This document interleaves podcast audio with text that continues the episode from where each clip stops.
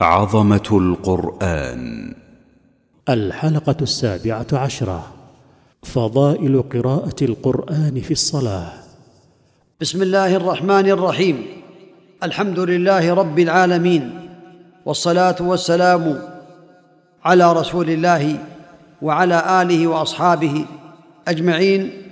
أما بعد فمما يدل على عظمة القرآن العظيم الفضل العظيم لمن قرأ به في الصلاة لقوله صلى الله عليه وسلم لبعض أصحابه أيكم يحب أن يرجع إلى بيته فيجد فيه ثلاث خليفات عظام سمان فقالوا نحب ذلك يا رسول الله أو كما قال عليه الصلاة والسلام. فقال ثلاث آيات يقرأ بهن أحدكم في صلاته خير له من ثلاث خليفات عظام سمان رواه مسلم. هذا يدل على الفضل العظيم والثواب الكبير. يقرأ ثلاث آيات خير له من ثلاث خليفات عظام سمان وثمن هذه الخليفات ثمنه عظيم عند أهلها. وقد ذكر العلماء عدد آيات القرآن الكريم. ذكروا بأنه القرآن بالاتفاق أكثر من ستة آلاف ومئتي آية. ولا شك أن القرآن الكريم إذا قرأه الإنسان في صلاته كاملا بحيث إذا حزبه وقرأه وختمه يحصل على هذا الثواب العظيم الذي بينه النبي صلوات الله وسلامه عليه. ولهذا قال من قرأ في صلاته في ليلة مئة آية كتب من القانتين. من حافظ على هؤلاء الصلوات المكتوبات لم يكتب من الغافلين. ومن قرأ في ليلة مئة آية لم يكتب من الغافلين أو كتب من القانتين.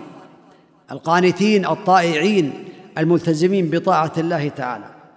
وبين بأن من قام بعشر آيات لم يكتب من الغافلين لحديث من قام بعشر آيات لم يكتب من الغافلين ومن قام بمئة آية كتب من القانتين أي من الطائعين الملازمين لطاعة الله تعالى.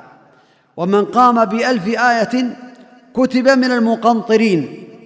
رواه أبو داود وصحح الألباني رحمه الله تعالى. معنى من المقنطرين أي من الذين حصلوا على القناطير العظيمة من الأجر العظيم من الله تعالى بقراءتهم هذا القرآن الكريم في صلاتهم.